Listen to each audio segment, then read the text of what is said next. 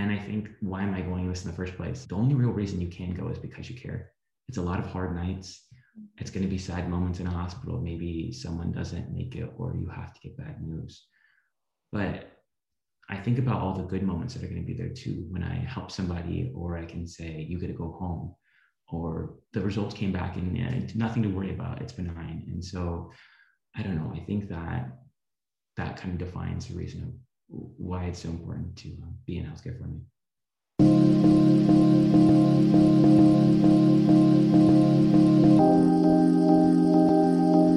Hi, everyone. Welcome to our Crafting Wellness podcast. Today, I have the pleasure of introducing you to Randall. Can you give us a little rundown of yourself and kind of introduce yourself for everyone who doesn't know who you are? Yeah, of course. Um, I'm actually a current PA student at Boston University, a School of Medicine, their PA program. And I'm located in Boston and I'm training to become a physician assistant so I can uh, give back and work in healthcare in the future. Can you tell us a little bit about a PA and what exactly a physician assistant, one, what that is, and two, how you kind of fell into this career path? Because I'm really interested to know um, how you kind of found this passion. Yeah, that's actually a great question because I feel like the terminology can be kind of confusing for a physician assistant. And where does that role um, fall in like in a healthcare team?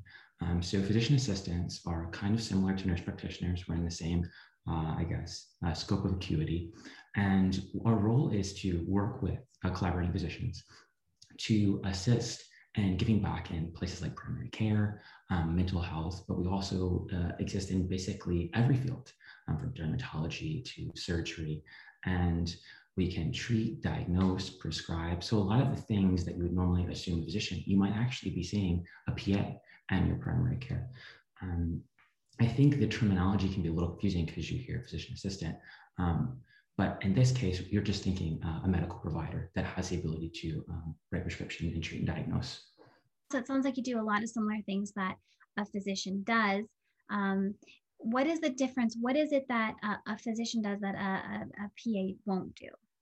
So in this case, we have a lot of the same abilities over time. It's taken time. Um, the PA profession uh, is a little over 50 years old. Uh, was actually created by a physician uh, and started at Duke University uh, School of Medicine actually to be the first program. Um, some differences and really key differences is we're not independent practitioners um, we work under a physician, and sometimes we call it collaborating in some states and, and supervising. Uh, terminology is changing to go more along with collaborating. But the difference in our case might be that uh, sometimes we're always going to uh, see ca- like similar cases, but we might see uh, less severe cases. And in this case, we're always going to have someone to check back with, which and a lot of times can be can be good because we have another person to run things by if we're unsure. So in this case, when we think of like the big overall difference between a physician, in this case being an MD or DO, um, there's a difference in, in medical education. They have four years plus residency. Our programs are 24 months to three years. Uh, but we have a lot of the general skills that they do would allow us to make big strides in important places um, like primary care and uh, mental health. And so that would kind of summarize those differences between the roles. Thank you for clarifying that. So, okay, so that that was my going to be my next question about schooling. So, um, tell us a little bit about the the school journey, the educational aspect of becoming a PA. Do you go to get your BA first and then go to PA school, or do you go straight to PA school? Tell us a little bit about what that journey is like. The PA journey is kind of unique, actually, when you think about medicine. Uh, a lot of people go into nursing, you go straight into, you know, as your bachelor's degree um, for you know becoming a physician, you're going to get your undergraduate and then go straight usually into a medical school. And so interesting, a lot of PAs um, are at, the students are actually a little bit older than medical students because there's a there's a, a difference in expectations when you go in. Um, PAs, there's an expectation of patient care experience. So you're going to get your four years of undergraduate.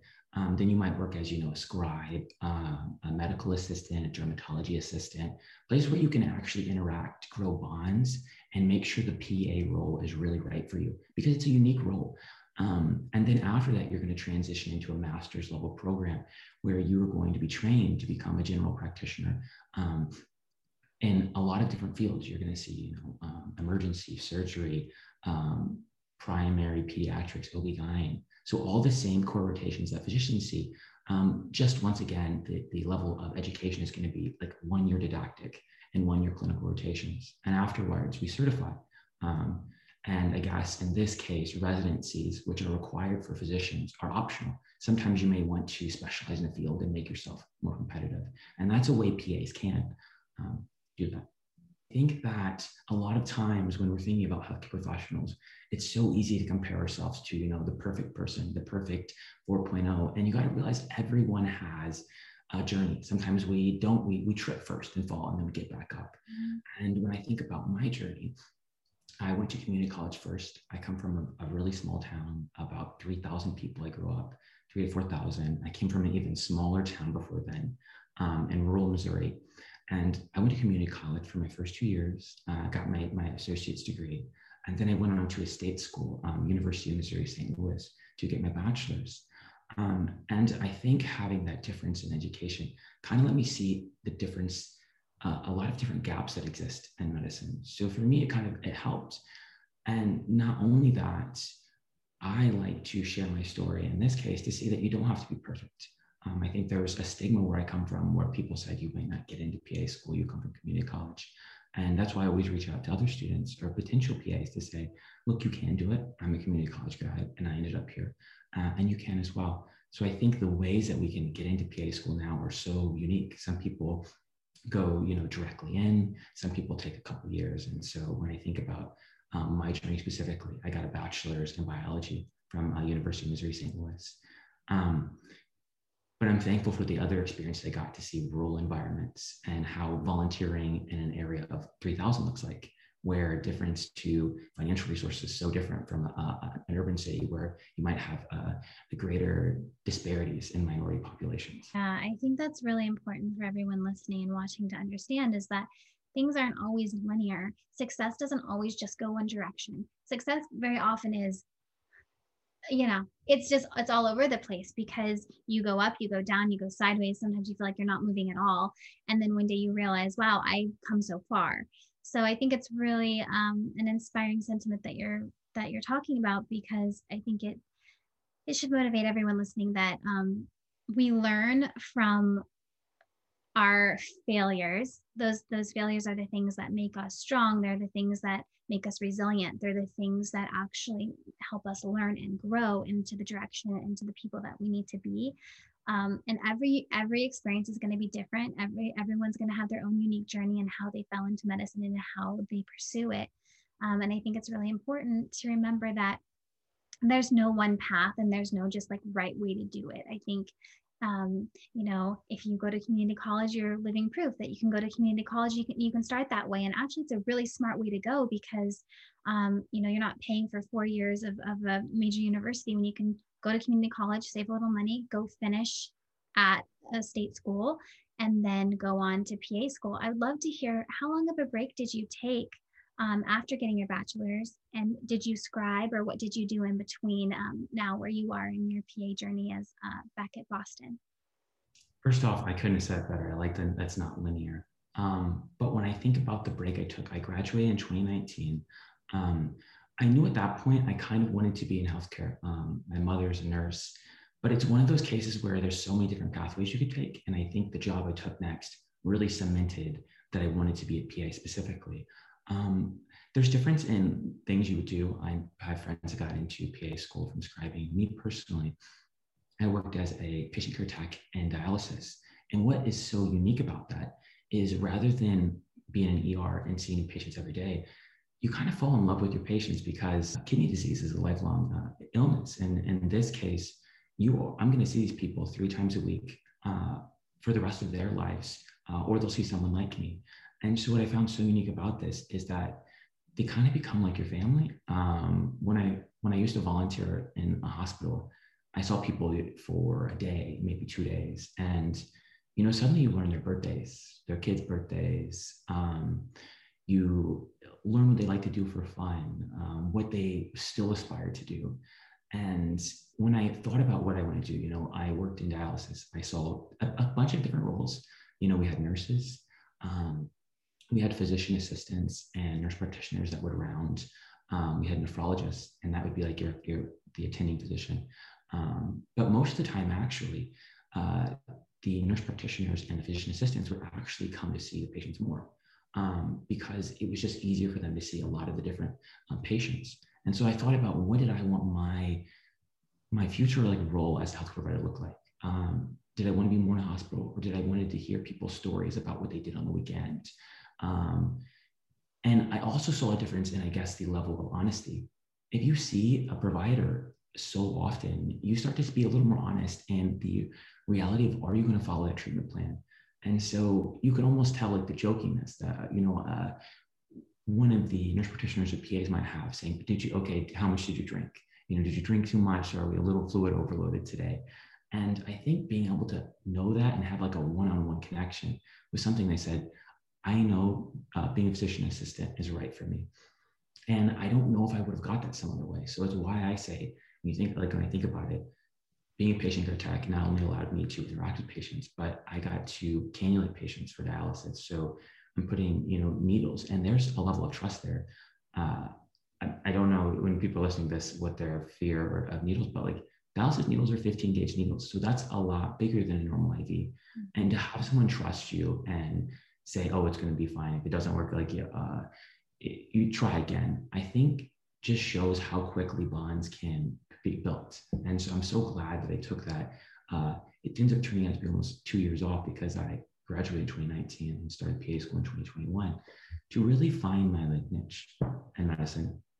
Oh, it's so beautiful. I never really thought about it like that, but it's so true because when you're seeing someone on a more regular basis and maybe um, you're able to be a little more honest with a PA because you're like, well, the doctor's a little scary and um, you know, and you're young. And I feel like, you know, it would be a easier way to be like, okay, yeah, I did have a little bit extra to drink last night and I shouldn't have done that, or whatever that is. And I feel like that kind of relationship that you can build over time um, with just um, having that level of trust, it's a different type of um, experience and i think it's just a tiny little like like you said pas do a lot of what physicians do. I think it's just this tiny little mental thing that patients just kind of have a different feeling and so they they they would be maybe more open or more honest with you about the care leaving you to be able to care for them more properly than if they weren't going to be so honest because you know you can't help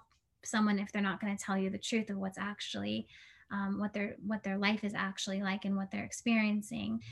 In healthcare i think it takes a really um, big-hearted selfless um, empathetic person to do what you do. And i can tell from talking to you how much it means to you and how much you care about other people and their health. And I just want to say thank you. And um, I think it's really beautiful. And I have no doubt that you found exactly where you should be um, because I know that if I needed help, I would love for you to care for me because I can tell that you really, um, it really matters to you. Uh, I would love to hear a little bit about how you found that position in dialysis. Uh, did you know somebody? Because I know you said your mom was a nurse.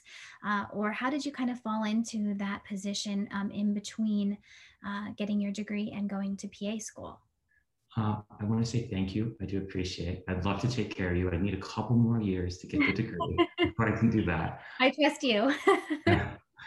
Um, but how did I find the position? That's actually a great question because I, the, like, how I found myself now on social media, people ask me like, "What? How do I get the first job? You need the job to get into PA school. Um, so how do you get that job? Well, for me, I actually had a friend who told me, uh, in this case, they were um, applying for medical school, but they still thought they may do dialysis just to get some better experience. And I said, you know, that's actually kind of interesting and unique, a little bit different than the normal scribing. But I actually um, just went online, um, went on their website, and it said they had a bunch of different openings. And weirdly enough, it's they have dialysis centers everywhere because so many people need dialysis.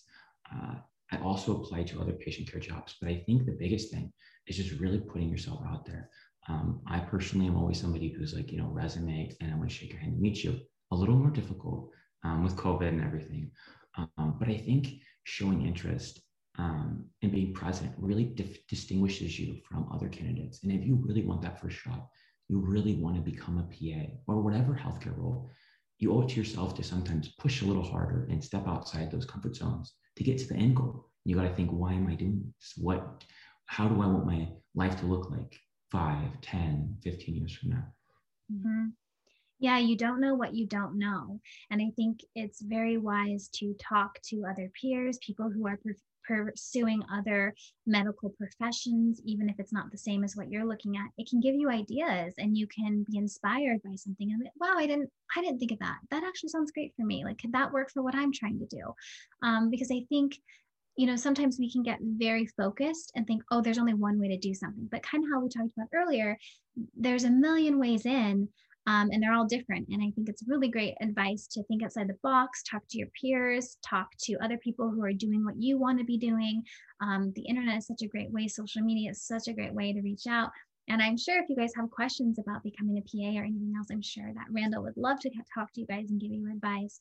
Um, but it's really, really, uh, I think, a wise thing and advice to give to others is just even opening up the conversation with your peers about how they're going about it because you might be surprised at what you find.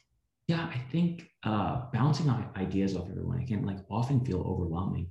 Um, i think by even talking to other fields you can see like you said different ways to solve things.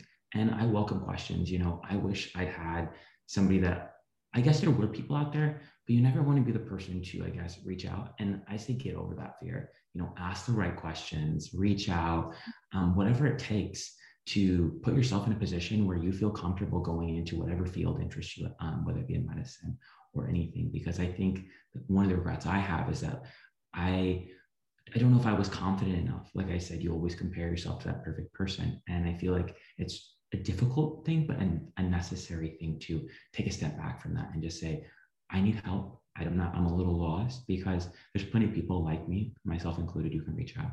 And I'd love to help anyone who has any questions about getting in or understanding where I go from high school, any step in other way.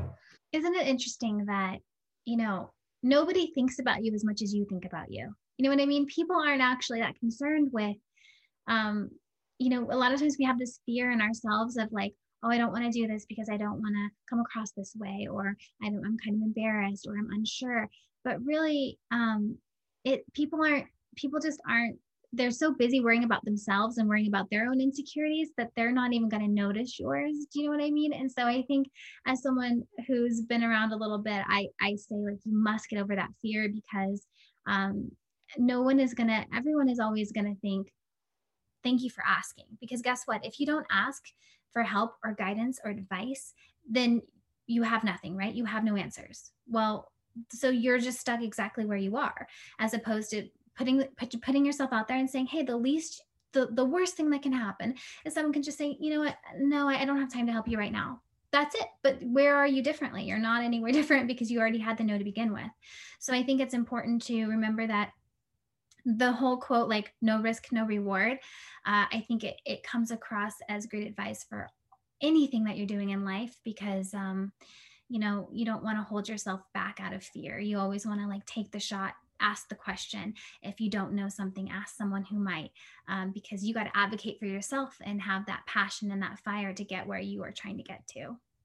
I think adding to that too we weirdly i think fear that result but in my own experience if it does happen, it's such a small minority. I know when people reach out to me and they say, Thank you, you really helped me understand it, it just makes me smile because mm-hmm. I'm like, I'm glad I was able to help you. And so, even if that does happen, there'll be 10 other people who are happy to help. And so, I think mm-hmm. sometimes asking someone else it, it, because you view them to have expertise not only helps you, but it, it makes them feel better as well. So, it's like you're everyone wins. What's something that you know now?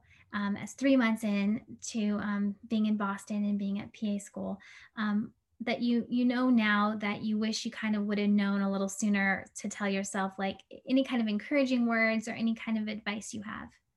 Yeah, that's actually a great question because it's so easy to get caught up in the moment. I think the biggest advice I give people now when they say it is just enjoy the moment. Um, when I think about what all I've learned in three months, it is so much. And I don't say that to scare anyone because people, you'll rise to the occasion. Like I've had some of the longest study days I could ever imagine, but I've also had some of the happiest memories with friends, you know, and these are people in the program that, you know, it's camaraderie.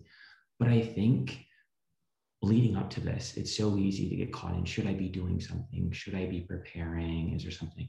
And I think also, uh, in addition, you worry, am I too old in the program? Um, you worry about like all these insecurities. And I think just enjoying the free time um, and being happy with where you are is so good because once you get to PA school or whatever health professional school you go to, that's going to be your life for a little bit. And that's okay. You know, I think things that are worth having, you have to fight for in their journey. Um, but I'd say just finding happiness in the journey before school and out and during school is so important. So if I could give one piece of advice, it would be go on a road trip, um, have fun. Don't worry as much. Am I going to get in? Um, should I pre-prepare and read textbooks? I think that would be like the one piece of advice I could give is just be happy that you can maybe watch Netflix and go to the gym, you know, for a night. That is just that's a treat. Um, I think that's something that, like I said, you don't realize until the situation changes a little. It's so true too. It's just like make making sure that you're living your life in between all the moments, you know, because I imagine that, like you said, your study days are long and um, and it's not like you're not living your life but you're dedicating a portion of your time in your life to studying so that you can have the future that you want to have and help all those people you want to help. Um, but i think it's it, it's easy to get caught up in like oh i just i can't i can't go to my my you know my brother's graduation or i can't do this this weekend because i i have so much studying to do. I'm so behind. I can't go. And then by doing that you're kind of you're you're not living your life. You're missing out on moments. And i mean really you have to make those sacrifices sometimes to like live your life because otherwise you're going to have burnout. You're not going to you're going to feel like what am i doing all of this for um, so i think it's really great advice even if it's small moments you know maybe you can't take a whole day but maybe you can take you know 20 minutes to call a friend or get some exercise or whatever that is um, to make sure that you're giving back to yourself and you're living your life in between all the moments. Because otherwise it goes by so fast and you're just like what happened to my life? You know? I, I also wonder, um, you talked about how you have long study days, and I would love if you have any advice on how you get through those. How do you get through your long study days without getting burned out? Do you have any uh, tricks or tips or any kind of uh, advice that helps memorize or any kind of color coordinating? What is that? What does that look like for you? Um, yeah, that, that's a great question. I think coming from PA school, no matter where you go to undergraduate uh, or what you for, I'll tell you, it is a big culture shock. You know, the level of material and the level you're learning at is, is very, very high. And there's a high expectation. Um, and I think it requires adaptation on every front. Um, but what I find so useful, and like you said, avoiding burnout, that's it, it's a long journey. You don't want to overexert yourself and you don't get to the finish line. I think it's finding actual fun things to do. Like I said, when I say enjoy the moment, um, life is not only the highs. You should, you know, your best years are not in front of you. They're, you know, every day. And I still try to incorporate that during PA school. And that may mean, you know, I may study 12 hours, which sounds like a lot. I'll tell you, it, it's a lot for me. Um, that might be a day before an exam of just looking at material. I break it down. You know, it might be, you know, we have different study techniques 25 minutes studying, five minute break. I try to take an hour to go to the gym.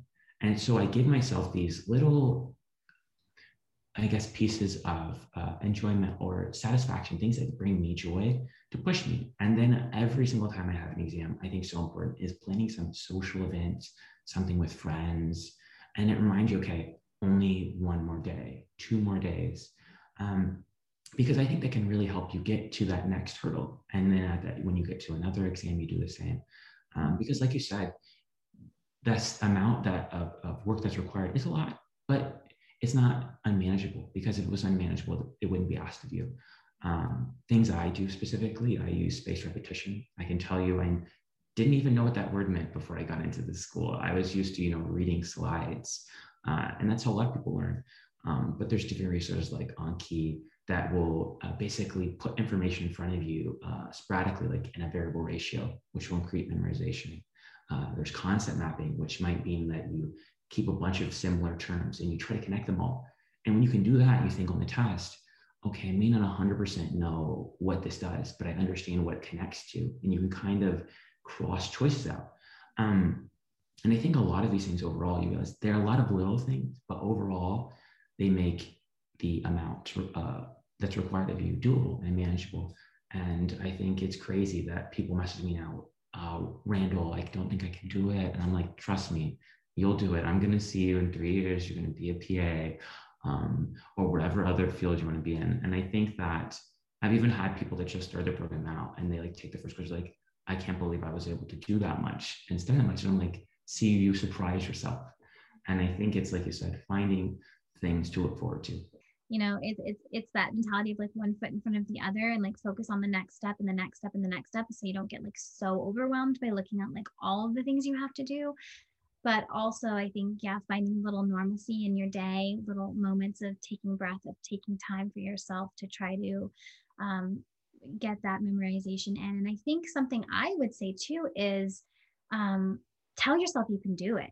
You know the mind is such a powerful thing and sometimes when i have to do something really difficult that i'm like i don't know how i'm going to do this i tell myself oh no problem i got this I, this is going to be easy i'm going to do it people will be like how are you going to do that i'll be like oh it's no problem i'm going to do it and i just tell myself that i can do it and you wouldn't believe how what a difference it makes it sounds so silly but but just turning your mind into saying like this is easy. I can do this. Even when it's not, you just tell yourself it is. And you'll find instead of being discouraged when you can't memorize something, you're like, no, I got this. I'm going to, I can do this. I know I can do this. And your, your brain will uh, remember. Also, I think, I don't know if you ever do this when you memorize, but sometimes when I'm trying to memorize something, I'll take little tiny power naps. And I mean like maybe two minutes where I just close my eyes after I'm trying to memorize something for a while. And I think about it for the first maybe 30 seconds in my mind. And then I close my eyes and I don't think about it at all. And when in two minutes time, when I come back, I'm like, oh, actually I, can remember, I remember this a lot better because you're giving your brain like a moment to kind of just like absorb it all. Does that ever happen to you where you're like trying to memorize something and you, you're like, I can't, I can't remember this. And then the next morning you just know it that and it's one of those ideas where you might have hit that point. It's it's why they actually encourage study takes like, like 25 minutes on, five minutes off, maybe go for a walk. I also do, now that you mention that, I do like sometimes midday naps. And I'm not sure exactly the science of it, but there's some science when it's like under 20 minutes or under some some set period where you reset your brain. Um, and that can be so useful because if you sit there looking at it forever sometimes it's just like it's not going to click but then like you said you wake up that next day and you like have it all exactly as it was mm-hmm. um, and i also like what you say about that that self-belief it's almost like a self-fulfilling prophecy so i love that you mentioned that because when you believe in yourself it's easy whenever you get stuck you say i'm going to find another way but if you don't if you if you're doubting yourself you're just going to give up and so i think we, that that might be like I'm going to still like take that point uh, confirm it because that is such so so so important. Yeah, I think you just encourage yourself like you would encourage your friend or your family member. You know, like you got this, you can do it. You know, I think just encourage that that little self talk of like you can get through this.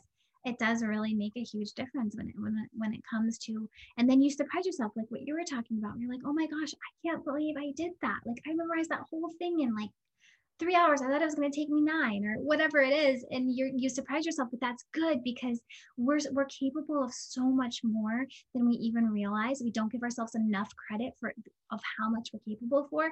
So these things, when you surprise yourself, it's such a good reminder to be like, oh my gosh, I grew a little bit. And like, what else can I do that I didn't think I could do before?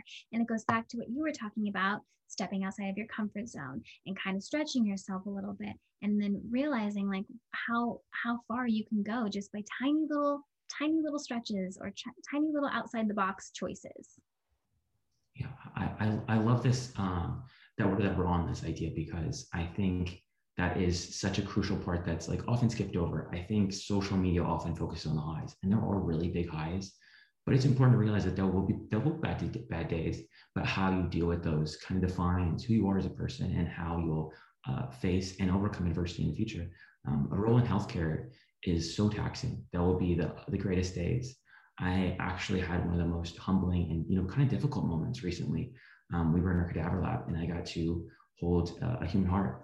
Someone sacrificed their you know their body for science, and it was such a moment that was it, emotions almost came over me. It was like a very uh, emotional moment because to be in a position like that. It, it wasn't a high and it wasn't low, it was somewhere in between. Um, and I think it's being appreciative of those moments and, and, and just realizing that we have to get through tough times. Um, and things like that even spur you on to want to be the best you can because I don't want this person to sacrifice their body in vain. I want to help a thousand people from what I learned from, from this one person and that the moments um, that we're in are there, there can be a lot highs and lows, but it's just important that we always find the good and what we're doing. Thousand percent. I mean, you're you're such an incredible person. I think just the fact that you, I mean, you're literally holding a human heart in your hands and you're having gratitude for that. You're saying thank you for donating your body to science so that I can learn, so that I can go help thousands of people because I learned from you. And it's it's just such a beautiful journey that we're on together on this planet. Um, you know, it can be so easy to think about all the things you don't have or all the the failing or I didn't I failed this test or whatever it is. It's like it doesn't doesn't matter that you fall. It matters how you recover from the fall. You know, it, it matters how what you learned from the fall. It matters how grateful for you are for the fall for teaching you the lesson that you needed to learn. And you might have to learn the same lesson more than once. I mean, it'll come in as many times as you need to learn it. But I think having gratitude, which obviously you have so much of, makes you an incredible um, soon to be PA. Uh, I would love to hear. So I know you're three months into your journey. So does that mean, because you said a, a, journey could be 24 to 36 months, how long is your journey and why is there a discrepancy between 24 and 36? Or is that just if you go slow? Uh, that's a great question. There's a lot of factors. Um, I guess a little bit different. It's very similar with nurse practitioners. Um, but to become a physician, most medical schools are almost all the same, exact same length. I mean, there's a couple three years that are accelerated. Um, PA's uh, programs are a little different um, because some of them have different core focuses. Um, Boston University School of Medicine physician assistant program, which is where I go, uh, is a little unique because it's one of two uh, where we take 70 to 8% of our class um, with medical students, second year medical students. Uh, and some people may say, why? You're going to be you know, physician assistant. Why would you want to learn the same? Uh, and that's a great question um, our university believes that incorporating early, and so that means our program's a little bit longer, it's 28 months, uh, leads to a higher level of medical knowledge. And not only that, you've got to realize that you're going to be working in a healthcare team. These physicians, and, and in this case, are sometimes you know collaborating and supervising you. They understand you have the same uh, knowledge. You were in that same class with them. You took the same tests, and that can also increase the uh, provider to provider trust, which is important.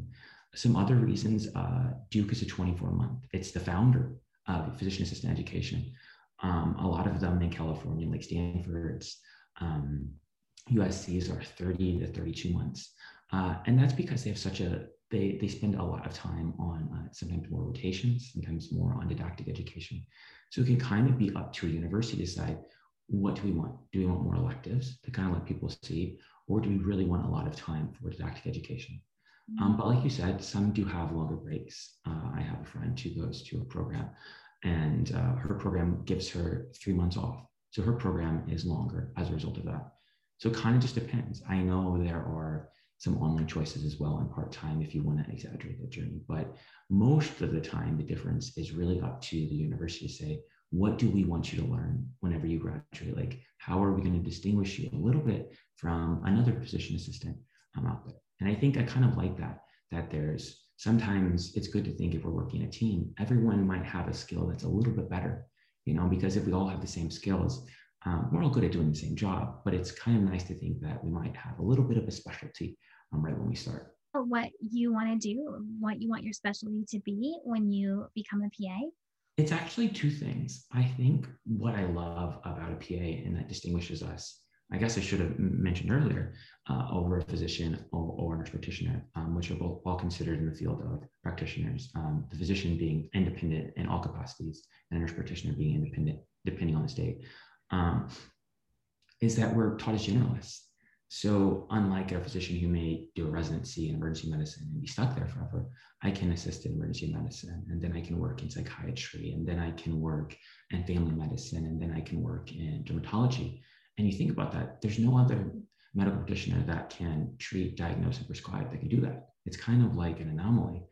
Um, and I think for me, avoiding burnout, I know I want to work in a lot of different areas.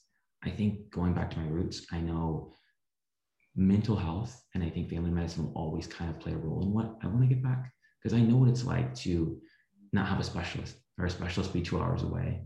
Um, I know what it's like not to have a primary care, you know, physician for most of my life. And I don't want other people to experience that same reality. I also know that, you know, being in Boston, uh, dermatology is a big interest. When I think about kind of what I want to do, um, it's kind of a mix. I know I love the remote idea, especially with COVID has shown that you can like do psychiatry uh, in another state. And mental health, especially during the pandemic, is something that's so necessary. You know, sometimes you really do need to speak to somebody. Um, I love that I can do that and I can help in Oregon. Well, maybe I'm in Boston, um, and then I could do dermatology. Um, I love the idea of uh, general dermatology because you you see all these skin conditions, and for me, that's I think something that I find the most interesting now. Um, but who knows? It could change. You know, I think you get on rotations and you get a, you know, assist in a surgery or you get to um, biopsy something, and maybe it changes everything. And I kind of love that you go in with an idea and maybe you do the complete opposite when you leave. I love that. I had no idea that it had so much like flexibility in the career amazing that you can kind of just hop around and still be helpful in all of these different fields. That's really interesting. I thank you for sharing that. I had no idea about that. refer to it for PAs as lateral mobility. And I think it's so important for burnout because I've met physicians who maybe in their 20th year of practice, maybe they're not as passionate enough. And I think they can they can also uh, double certified and get another residency. Mm-hmm. But I love that the second I'm not I'm not feeling something 100%, I can just switch. Mm-hmm. And I think that that allows me always to give 100%. And I think, why am I going this in the first place? It's not for the money. And I tell people like that is the number one reason not to go into healthcare. There's a lot of other things you could do that will make you more money. Um, I think whenever I think about the journey, the only real reason you can go is because you care. It's a lot of hard nights. It's going to be sad moments in a hospital. Maybe someone doesn't make it or you have to get bad news. But I think about all the good moments that are going to be there too when I help somebody, or I can say, you get to go home, or the results came back and, and nothing to worry about. It's benign. And so I don't know. I think that that kind of defines the reason why it's so important to uh, be in healthcare for me. I love talking to you because it's just so clear how much you care and what a great heart you have. What I know that you um, took a little time off after you graduated in 2019 and you were um, working and then covid happened and now you're you're in pa school. Um, is covid really affecting pa school right now in boston? Uh, have they do they have different kind of measures that were different? And how has covid kind of affected you um, during this time think um, while these have been some dark times, I think there's some real uh, long-term things that we've gained. Uh, and I think sometimes it's important to focus on the positives. You know, um, I think increase in access to care. Mm-hmm. Uh, like I talk about growing up, being two hours from uh, a specialist. Well, I know when I grew up, that meant that you know you weren't going to see that specialist that often, or maybe you didn't go at all. And now you can log in on your computer, you have a camera, and you can see them. And I think increasing access to care has really been something that was difficult in the beginning, but might be the biggest overall thing that we've gained. Uh, and I think with seeing providers more often comes an increased trust in um, healthcare practitioners. Because when you see people more often, um, like in the story I shared earlier, there's just a greater trust in the people you're talking to. Um, and, and, while there are a lot of uh, hardships that we face in the last year, I think that that might be the biggest and most positive is uh, allowing more people to see um, and receive help when they need it. Because I think that is just so important. Absolutely. I think it, you know, just talking about this, it reminds me, you know, sometimes before it's like you have to take off work, you have to drive to park, you have to get there. A lot of times people are just like, they don't want to do it. They're already like afraid something's wrong with them. They're like, I don't really want to get bad news today. Like it's a lot of effort and you have to overcome a lot of things to go in. And I think with doing it online, doing it from your phone, doing it from an app, being able to talk to a doctor, a veterinarian, um, it makes it so much easier to say, hey, I'm having this problem should I worry or not? You know, do I need to come in or not? And I think it, it makes people more uh, inclined to reach out and get that help and let less time go by. Because you know, a lot of times with with illness, the quicker you catch it, the better the better it will be. Uh, so I think it does encourage people to say, okay, well, you know, I can find five minutes to hop on real quick and, and tell the doctor what's going on with me. And then if they think I need to come in, then they'll schedule me. Um, so yeah, I think that's really great and positive and not something I really thought about. Uh, I remember working. Um, I actually had somebody like I saw that they would step out of work for like 30 minutes because that's all you need. If you're doing it on your phone, you can step outside during a lunch break mm-hmm. uh, and answer a call. And so you think about that, that person probably wouldn't have came in. And so it's so great to think that another person got helped just as a reality of increase in access to care. So great, so positive. Thanks for sharing that. Well, Randall, it's been such a pleasure having you on our Crafting Wellness podcast. I've absolutely adored and loved having you. Um, for everyone listening and watching, I'm going to link all of his information in this video. Um, you'll be able to find him on Instagram. And is there anywhere else we can find you? Um, mainly Instagram. So it's at Randall uh, period the period uh, PA. Uh, it's been great to getting to know you, Brooke, and meeting you uh, as face to face finally as well. Absolutely. And um, yeah, I'm sure Randall would love to talk with you guys if you have any further questions or want to reach out. I know he's happy to do so. And um, thank you again, Randall, for being on our podcast. It's been a pleasure. Thank you, Brooke.